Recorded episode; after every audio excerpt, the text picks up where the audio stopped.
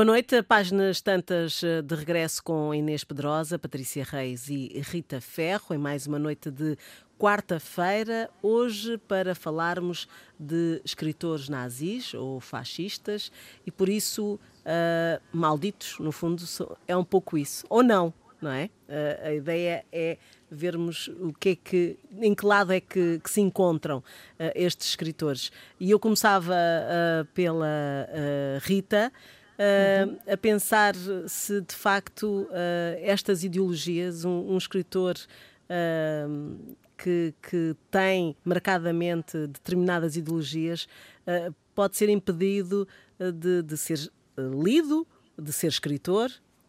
Impedido, impedido, impedido de ser lido, não é? E quanto mais... Uh, como é que se diz? Quanto mais censuram, mais até pode criar... entusiasmo para escrever, um, mas, mas pode ficar proscrito para sempre. E, e não só, por exemplo, o Céline, o Louis Ferdinand uh, Céline, que era um escritor e médico francês, um, que foi nitidamente colaboracionista e, e, e, um, e antissemita, Um, foi realmente considerada uma vergonha pública, foi condenada a um ano de prisão, um, mas depois, passado, isto, depois foi amnistiado, vai para a Dinamarca, volta em mil novecentos e cinquenta e um e em cinquenta e sete estava completamente lavado no Rio Jordão, escreveu uma trilogia Um, sobre a estadia que ele teve na Alemanha e, e de repente fez um sucesso extraordinário que, digamos, rasurou rasurou toda um, a, a prestação dele como, como traidor, inclusivamente à pátria, um, e, e entrou numa, foi, tornou-se uma espécie de ídolo da chamada Beat Generation, portanto... Um, muitas vezes não, não é suficiente quando, quando a pessoa, é sempre isto, Fernanda, hum. quando uma pessoa é extraordinariamente inteligente e extraordinariamente culta, perdoa-se um bocadinho as taras. Quando é medíocre e burra, não tem hipótese, vai já para o cadafalso direto, não é?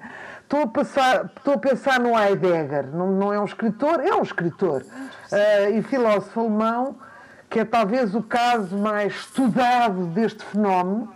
É um tipo uh, francês, alemão, de Friburgo, uh, que nasce em mil oitocentos e oitenta e nove e morre em mil novecentos e setenta e seis, portanto viveu muitos anos, que é um ex-novice jesuíta, um filósofo altamente estudioso da, de, de, de, de, uma, de uma escola que é a fenomenologia, Fenomenologia, ai, ninguém sabe dizer isto à primeira. Fenomenologia, que tem a ver com os fenómenos uh, da mente, uh, enfim, naqueles mergulhos sobre, sobre, sobre a natureza humana, como só os alemães sabem fazer, é um tipo absolutamente genial, mas que era totalmente antissemita e totalmente antijudaísta, como sabes, são duas coisas diferentes. Um, mas que tem uma, uma história fascinante. Quer dizer, primeiro é amante, é casado, com, tem dois filhos, é amante da Hannah Arendt, que todos sabemos quem é, uh, que era judia, para começar, uh, que foi, aliás, a única jornalista a cobrir o julgamento, ajudem-me, do Eichmann, em Jerusalém. Um, e pronto, um, tinha isto tudo ao mesmo tempo de incongruente.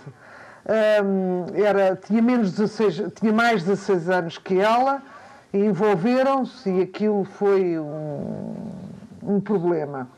Mas esse entrou mesmo para o partido nazista, um, era reitor da universidade e depois saiu para se dedicar a outras coisas, mas quando o Adolf Hitler ascende, ele torna-se reitor da universidade.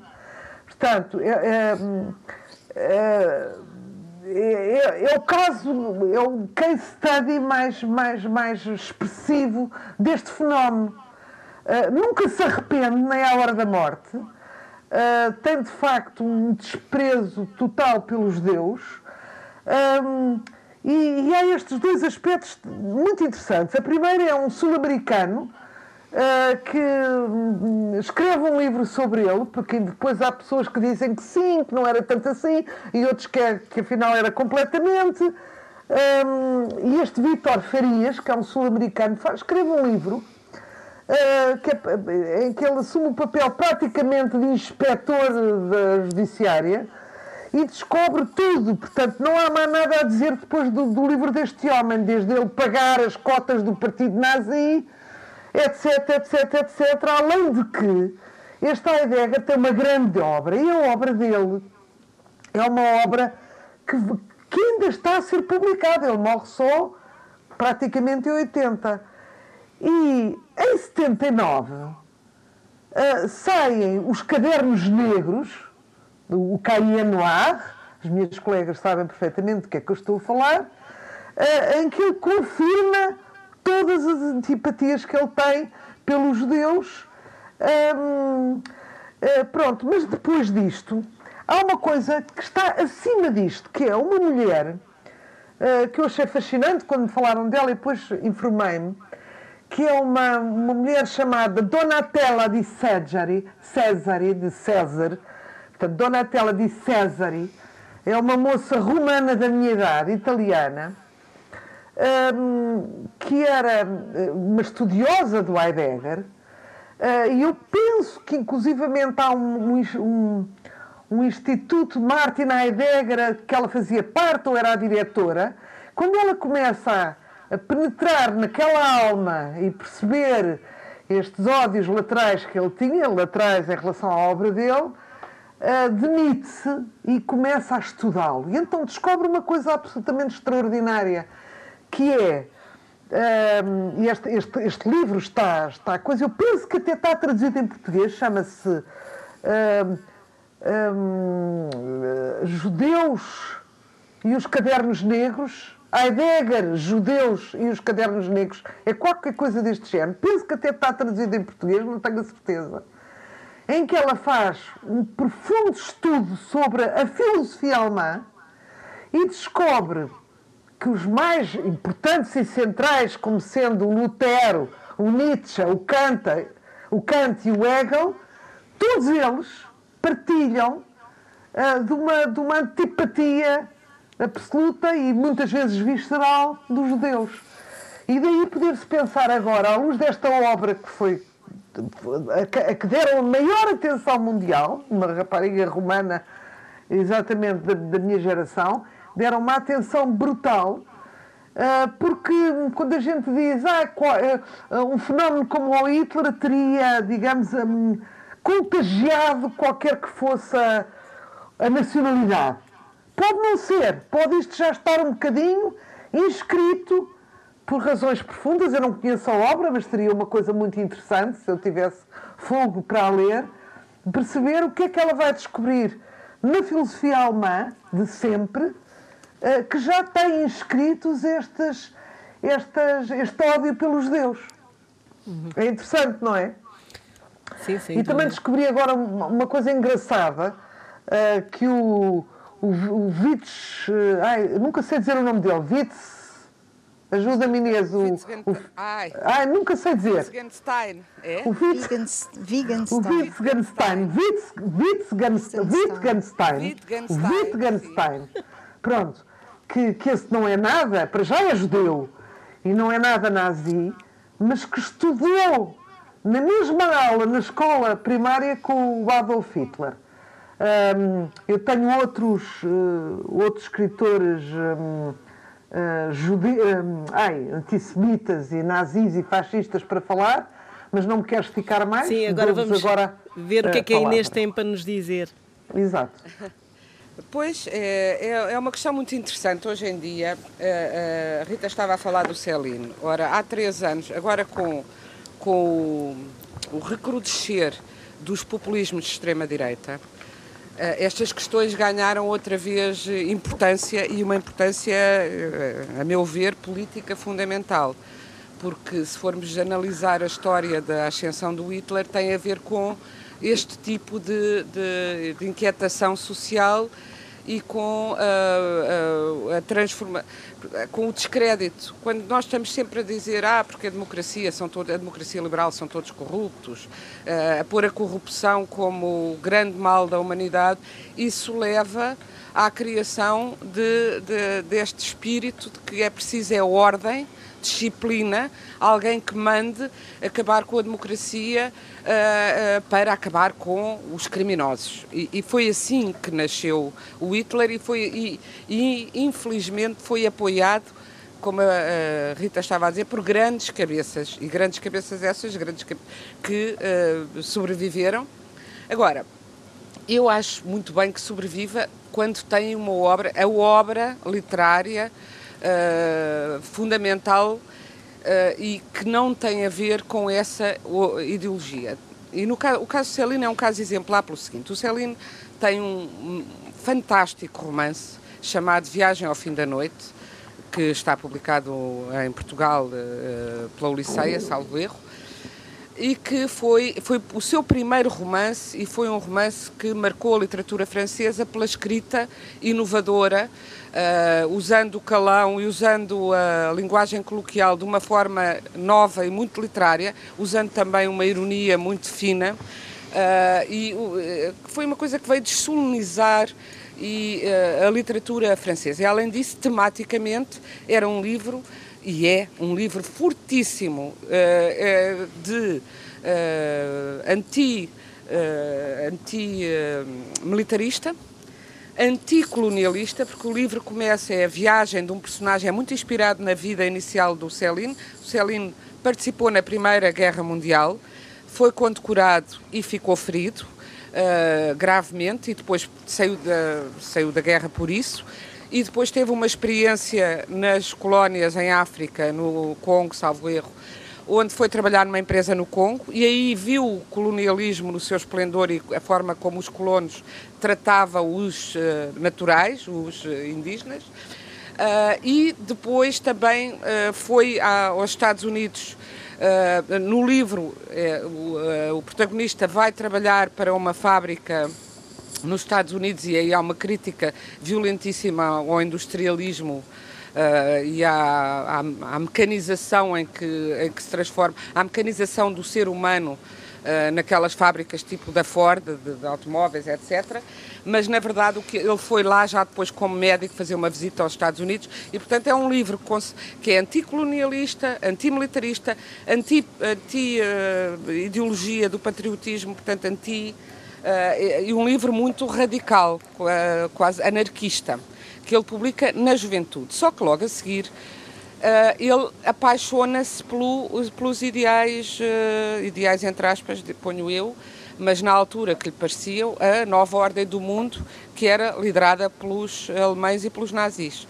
E ele escreveu uma série de livrinhos, uh, ensaios entre aspas, e eu vou dizer ensaios entre aspas porque são panfletos anti-judaicos, fortíssimos, e há muito poucos anos, em dois mil e dezassete, criou-se uma grande polémica porque a Gallimard, que é a editora dos romances de Céline, ia publicar, com o título precisamente de Escritos Polémicos, esses três ensaios uh, anti, claramente nazis, claramente anti-judaicos do, do Céline. Eu, eu leio-vos um excerto dele só para verem o, o, tipo, de, o tipo de discurso. Uh, uh, tenho aqui vários certos, nem sei qual, qual, qual uh, uh, sinto, por exemplo, sinto muito amigo de Hitler, muito amigo de todos os alemães, acho que são irmãos e que têm muita razão em serem racistas, teria muita pena se alguma vez fossem vencidos, acho que os nossos verdadeiros inimigos são os judeus e os maçons, que a guerra é a guerra dos judeus e dos maçons, não é a nossa, que é um crime que nos obriga a erguer, a erguer as armas contra pessoas da nossa raça que não nos pedem nada e que é só para agradar aos ladrões do gueto. Esta é a descida ao último degrau do nojo.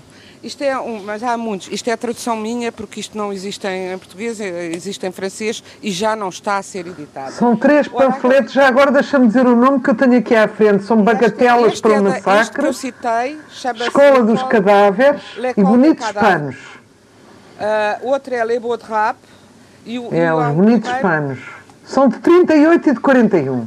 Há um de trinta e sete, Bagatelle por A Massacre. Ah, depois okay. Outro de quarenta e um, de trinta e nove, que é L'École des Cadavres, e outro de quarenta e um, que é esse Le Bon Cabo.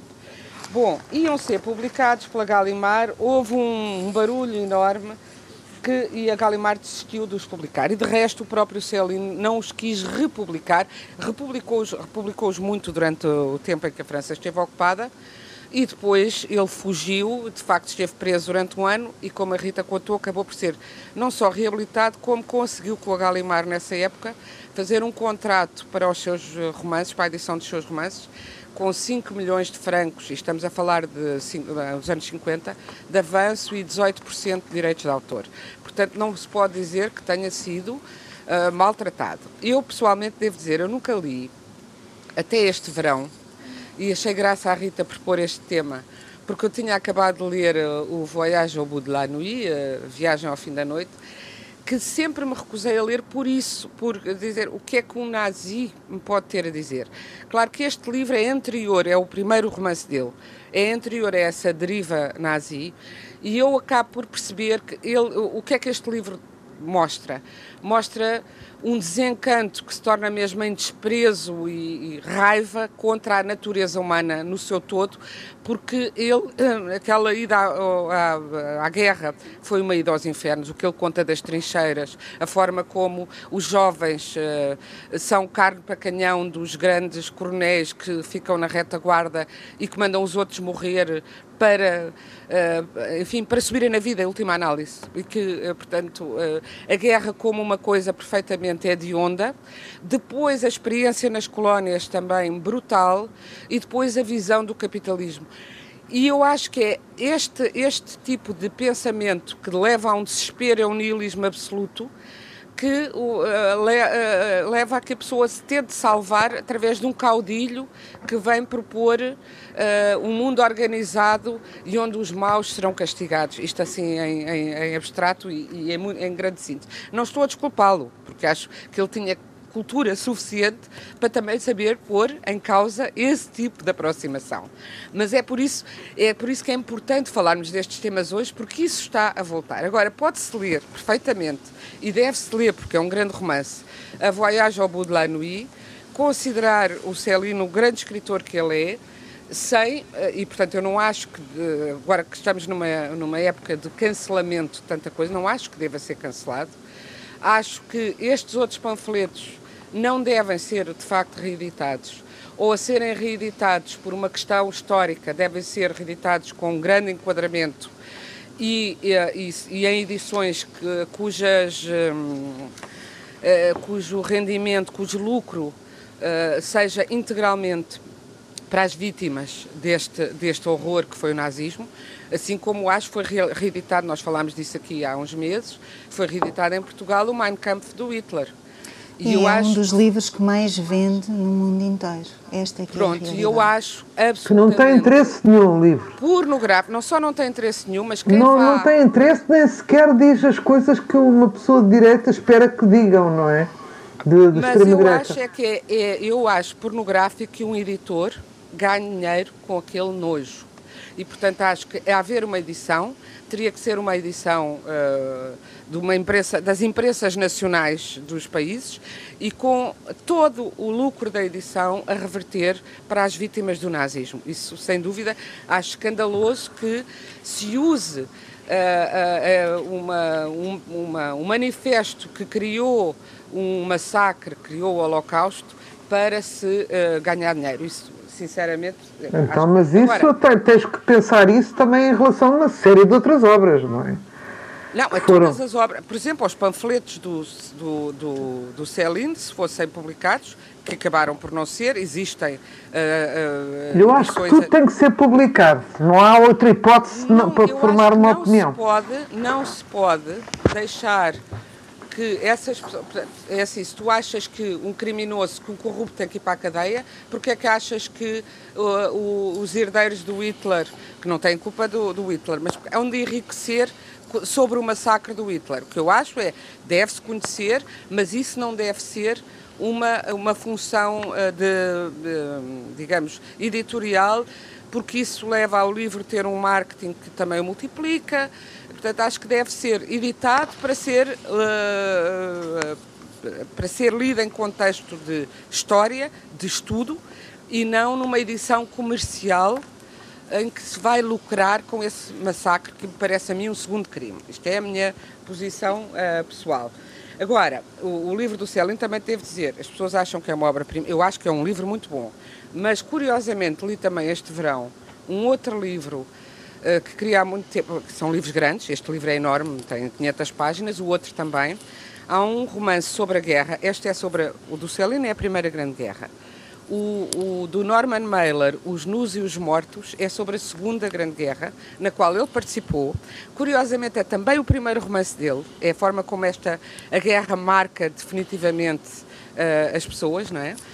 E é ah. também uma descrição do horror que é a guerra, uh, o do Norman Mailer, só que é a Segunda Guerra em vez da Primeira. Eu, pessoalmente, como obra literária, prefiro, gosto, é verdade que eu sou muito fã do estilo... Um, dançante, muito, ainda mais irónico do que o do Céline e, e, e de certa maneira e mais, e mais compassivo, porque acho mais interessante que se veja alguma humanidade nos seres que estão condenados à desumanidade do que que sejam todos tão feios, tão porcos e tão maus que não haja nada que os redima nunca. O que me, o que me incomoda um bocado no Céline, e eu acho que foi isso que o levou ao nazismo, é que entre os, quer entre os, uh, os companheiros na guerra, quer entre depois ele está no hospital, as pessoas no hospital, a bondade, ele, ele esmifra a bondade como esmifra, e o heroísmo, como esmifra uh, uh, a cobardia, e a, é, para ele é tudo igual e o heroísmo é só uma forma de vaidade, não tem nenhuma espécie de uh, uh, crença na natureza humana, e nos Nus e os Mortos isso existe. Agora, é uma grande obra literária e deve continuar a ser, a ser publicado. Como há um outro uh, fascista também, que foi fascista uh, durante, francês também, durante a ocupação, que é, e que foi primeiro surrealista, anarquista, lá está, mais uma vez a mesma coisa.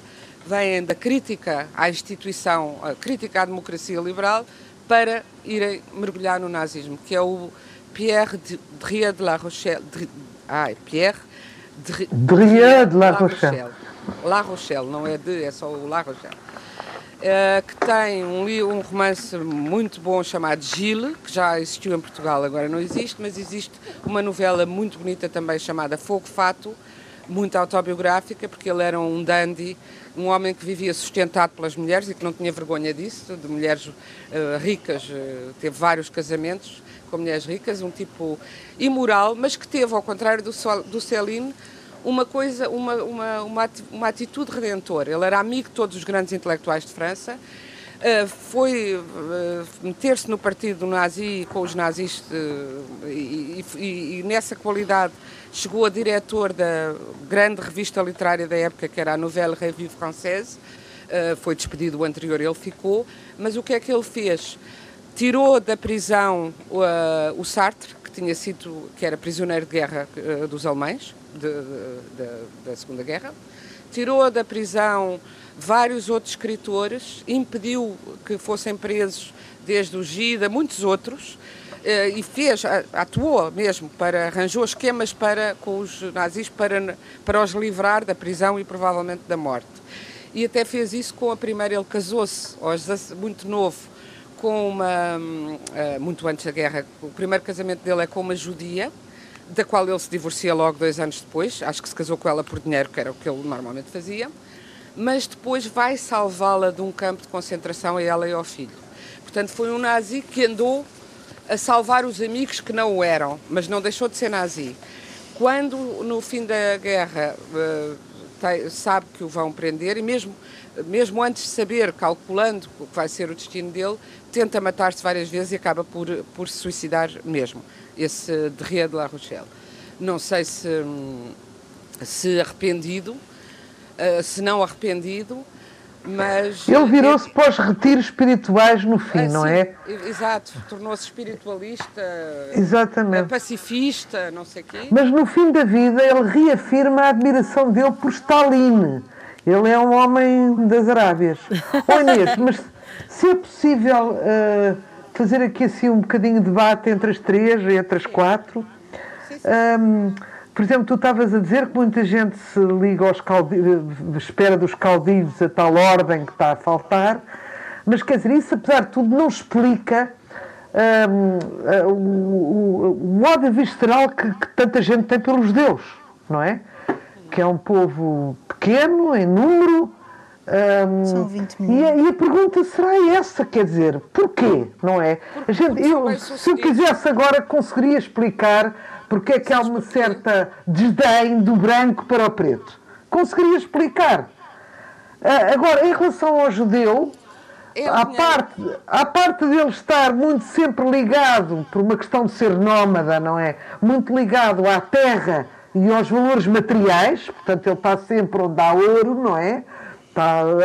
Que isso pode irritar porque está sempre nos lugares chaves de tudo, é muito rápido a, a, nessa adaptação a, a, ao mundo que o rodeia e, e, a, e, a, e a sublimar-se, a superar a sua própria condição e a, pronto, e depois também não há judeus analfabetos, ou praticamente não há, não é? Por isso, um, porque, porque esta embirração? É por isso mesmo que a religião judaica tem a vantagem em relação a outras religiões de ser uma religião que promove ativamente a cultura e a base deles é todos têm que ler, todos têm que saber, todos têm que... Mas isso não tem só, isso não tem só a ver com a religião. Se tu vires a história da humanidade, onde passa, quando a história da humanidade, a história, por exemplo, de Portugal e Espanha, depois da Inquisição, assim que os judeus são arredados e designadamente vão para a Holanda, é o fim do, da, do, da riqueza de, da Península Ibérica e é o princípio do sucesso da Holanda, porque onde eles estão está a inovação, o trabalho, porque é uma questão cultural da religião judaica. Penso que pode ser por aí, mas vamos ouvir a Patrícia que não a temos ouvido ainda. Pois, exatamente.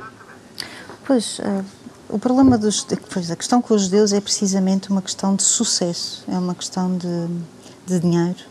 São bem-sucedidos, são, bem, são instruídos, são cultos, uh, têm uma noção daquilo que é a sua identidade, porque, enfim, há, há judeus que não são religiosos, é preciso, de, é preciso distinguir um deles, que, para ser assim muito clara, um deles é o Woody Allen, não é? Um, ser judeu é ser de uma determinada identidade cultural, é ser de uma determinada etnia, se quiserem pôr dessa maneira, não é necessariamente religioso. Uh, mas existe um sentido de comunidade uh, judaica, como porventura não existirá em, com mais nenhuma outra cultura, digamos assim. São muito poucos, são vinte milhões, um, e são pois. poderosos, sim, são poderosos. Seis, e zelam uns, e zelam, pois, e zelam uns pelos outros, uh, e nesse sentido uh, são invejados. São, são invejados. Achas que é só isso? Ah, e são o povo eleito para todos os efeitos, do ponto de vista do, do livro, não é? Do, do livro sagrado.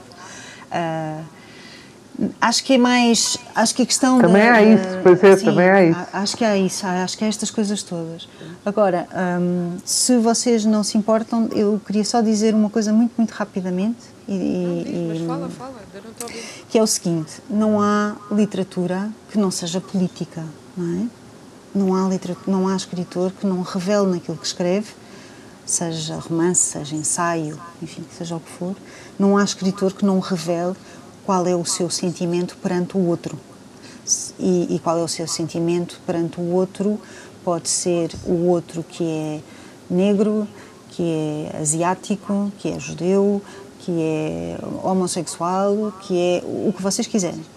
Um, toda a literatura é política. Todos nós, quando nos sentamos e escrevemos, refletimos sobre a sociedade, refletimos sobre as relações humanas e refletimos a partir do nosso umbigo, da nossa maneira de estar. Podemos condenar, podemos denunciar, enfim, mas todos nós temos este, esta atitude política, chamemos-lhe assim. Política no sentido em que tudo aquilo que interfere com a sociedade é político, não é? Pronto. Uh, não tem a ver com militância partidária, não estou a falar de militância partidária, embora também existam alguns escritores que uh, revelam na sua obra a sua militância partidária. Estou-me a lembrar do Urbano Tavares Rodrigues, que é um autor sobre o qual raramente se fala hoje em dia, uh, e que era um, uma pessoa de uma imensa generosidade, era militante do Partido Comunista, foi militante uma vida inteira, um, e muitos dos seus livros, muitas das suas obras revelam essa militância.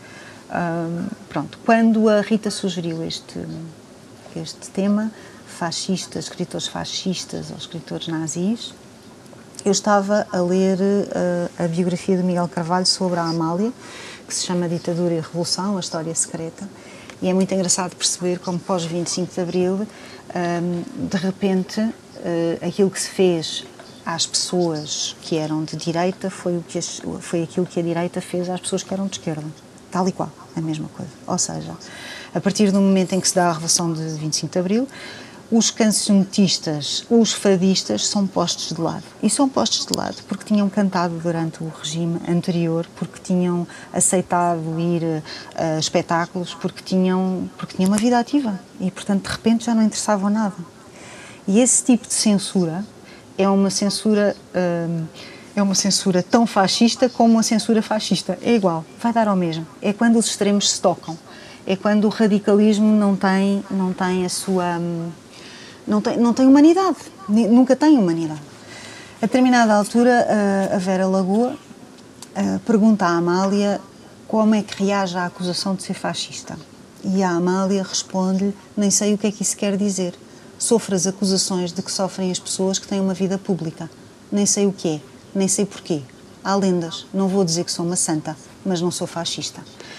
No fim deste livro, é evidente para mim, pelo menos, que... Hum, a Amália tinha perfeita noção do que é que fazia, para quem é que cantava, a que casas é que ia, e há um lado de vou-me fazer passar por parva, uh, claramente, porque gostava de cantar, porque gostava de ganhar dinheiro e gostava de ter uma carreira. E isso é perfeitamente legítimo. Ao mesmo tempo, da mesma forma que sabia onde ia cantar e para quem ia cantar, uh, ao mesmo tempo era a mulher que abria o cofre em casa a propósito de tudo e de nada, de qualquer pessoa que lhe aparecia a dizer que precisava de ajuda. E muitas vezes ela sabia que a ajuda era para hum, militantes do P C que tinham decidido saltar fronteira, para famílias de militantes do P C que estavam uh, presos, enfim. Portanto, havia uma dualidade de comportamento. Ela sempre negou a acusação, uh, sentiu-se... Houve um branqueamento, é uma coisa muito... era a maior... Mas não foi assim tão prolongado. Que ideia? Não, não foi, não foi não, assim foi tão até oitenta e oito. Não, não, não falou-se disso, mas fala-se... Eu, eu, eu, desculpa, mas isso diz-me um bocado, porque efetivamente ela ficou marcada a partir do momento, tinha dezasseis anos, quando o meu avô uh, descobre, não é, que ele era um vendedor de talentos, na, a vender laranjas na pena com aquela voz, convidar pela primeira vez a cantar em público numa festa em casa dos meus avós. E a partir daí, depois, é, começou a ser conhecida e, e leva a Paris as duas primeiras vezes, não ao Olimpiá, isso já vai, já são outros carnavais, mas pronto, e como o meu avô era um colaborador de Salazar, evidentemente que ela ficou carimbada, mas como ficou, tanta, ficaram tantas outras pessoas. Mas por isso mesmo é que eu te estava a dizer, que a seguir ao vinte e cinco de Abril não é apenas a Amália, aliás, o livro tem, tem essa... essa qualidade é de provar que não é apenas a Amália que é posta num canto por ter uh, cantado no antigo regime. São vários, são vários, são muitos fadistas, são muitos guitarristas. São fadistas são... e são milhares de pessoas também. Com certeza, mas eu estou a falar deste meio específico. Eu estou a pensar na minha família e houve milhares de pessoas que viveram um terror com medo de serem confundidos com nazis, porque aquilo foi um tempo de paroxismo e de exagero. Isso tudo teve que, teve que acontecer e ainda bem que aconteceu e, e, e, e pronto, eu não gostava de Salazar e aderi, lembro perfeitamente, aderimos logo à democracia, éramos praticamente analfabetos, não é? Eu tinha dezoito anos, mas, mas pronto, agora, não, quer dizer, o terror da Amália não foi maior do que muita gente mas, que não teve nenhuma implicação, falar... nem com o C N I, nem com nada, apenas porque tinham trabalhadores ou porque uh, tinham um carro melhor. Portanto, esse terror foi sentido por uma data de gente, não acho, sinceramente. A Natália era uma amiga da minha avó, e aos chás de quinta-feira, conhecia lindamente, mas não sentia, de facto, que ela fosse uma das grandes vítimas. Está bem, falava-se disso, falava-se disso, porque ela, de alguma maneira, também uh, trabalhava, uh, trabalhou para o governo e trabalhou... Uh, que tinha amigos intelectuais, os intelectuais não têm cor, muito menos tinham cor naquela altura, uh, havia muito mais pluralidade do que há hoje em dia, portanto ela tinha intelectuais de direita ao lado dela e de esquerda, não é? Um, Uh, sinceramente acho, mas, acho coisas, olha, isto agora leva-me só a uma coisa, peço desculpa ter interrompido, mas não falámos nisso. De facto não há escritores portugueses nazis que eu saiba. Há, uh, havia, uh, corrijam-me se eu estou enganada, havia o Henri, o Henri ai, o, ai, o Paço d'Arcos, como é que se chama, ajudem-me, Joaquim Paço d'Arcos, o Joaquim Paço d'Arcos e o, o Tomás de, de Figueiredo, que eram, digamos, escritores do regime, mas daí a dizer que eles eram nazis é um abuso, não é? Uh, havia o meu avô, que mesmo assim tinha, teve peças uh, perseguidas, uh, mas de facto temos a sorte de não ter, entre os nossos escritores, simpatizantes com o nazismo. Vocês conferem isto ou não? Confiro, eu Sim. não conheço, eu não conheço mesmo. E o Joaquim Paço d'Arcos, que eu também li há pouco tempo, aliás, era um bom escritor, mas era, era um realista de, de, sociológico, não, não vi nos romances dele sequer, uh, quer dizer, qualquer assim, espécie de propaganda. Não, nada. Sendo que, pronto, descrevia uma, uma sociedade até bastante crítica em relação... Como é normal nos escritores que, que pensam em relação a, ao, àquilo que parece bem, é o contraste entre aquilo que se sente e que se quer fazer e aquilo que parece bem entre na, na, na upper class, na, na classe alta, ou uh, estou-me a lembrar, eu li um livro dele chamado Ansiedade, que achei bonito, e que é um tipo um bocado perdido entre aquilo que ele quer ser e aquilo que a família o obriga a ser.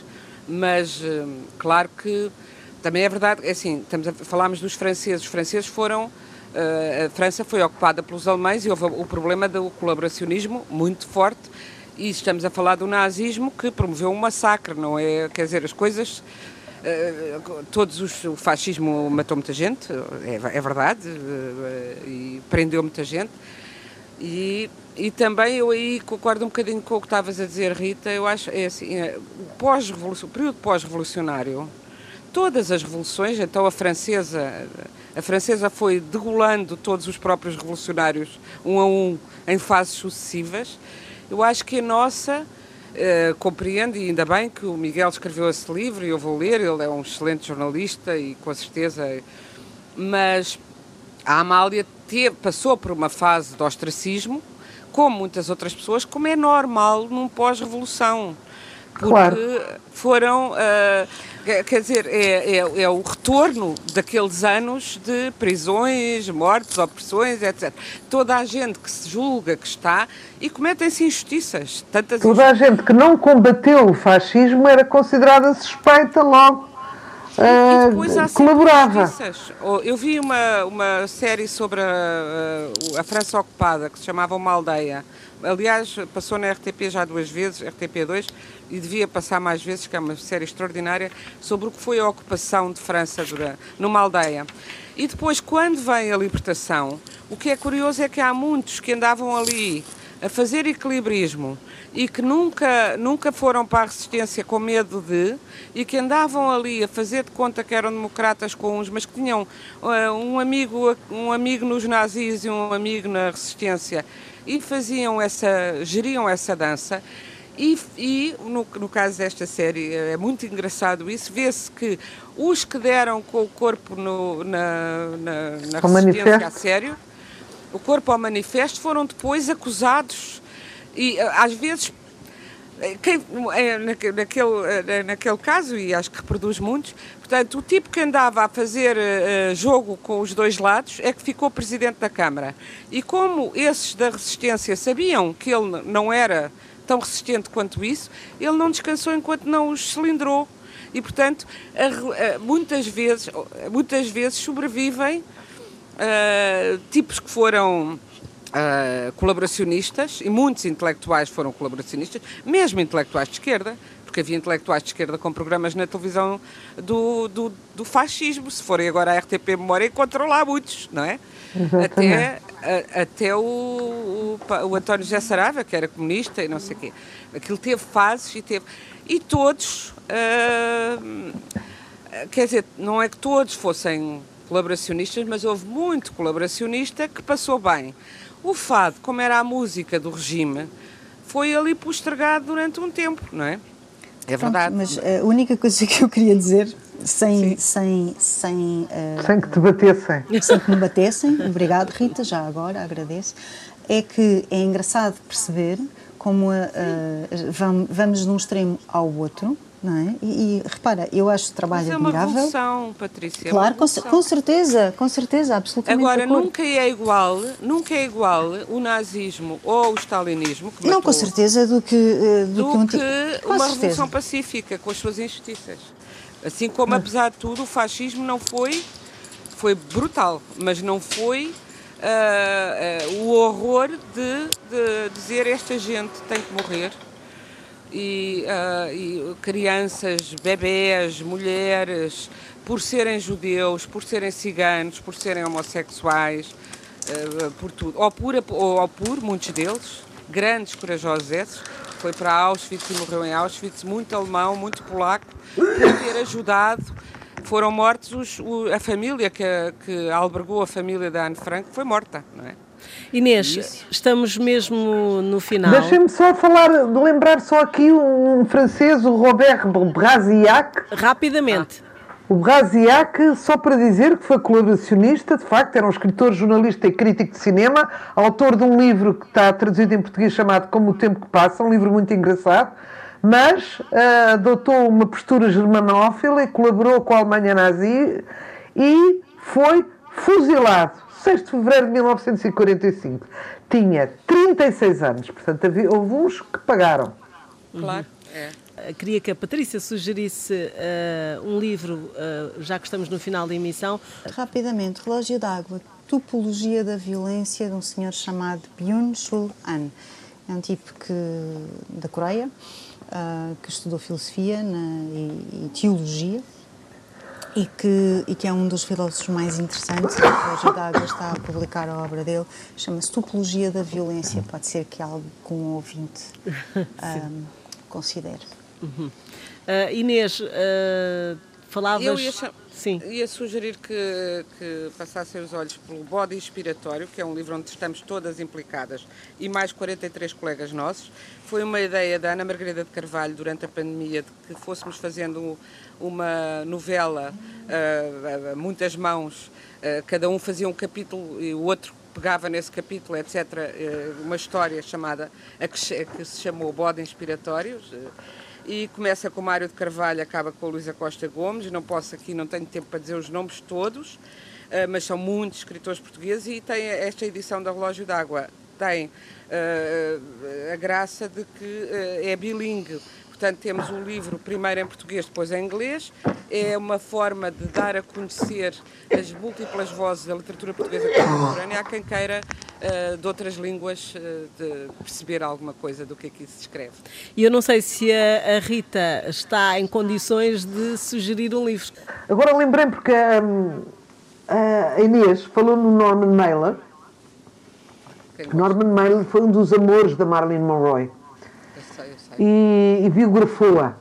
Talvez fosse uma coisa engraçada para as pessoas lerem também. E, e fechamos assim mais um programa de Páginas Tantas, hoje conduzido por Fernanda Almeida, e já sabe, estamos disponíveis em podcast em antena um ponto r t p ponto p t. Boa noite.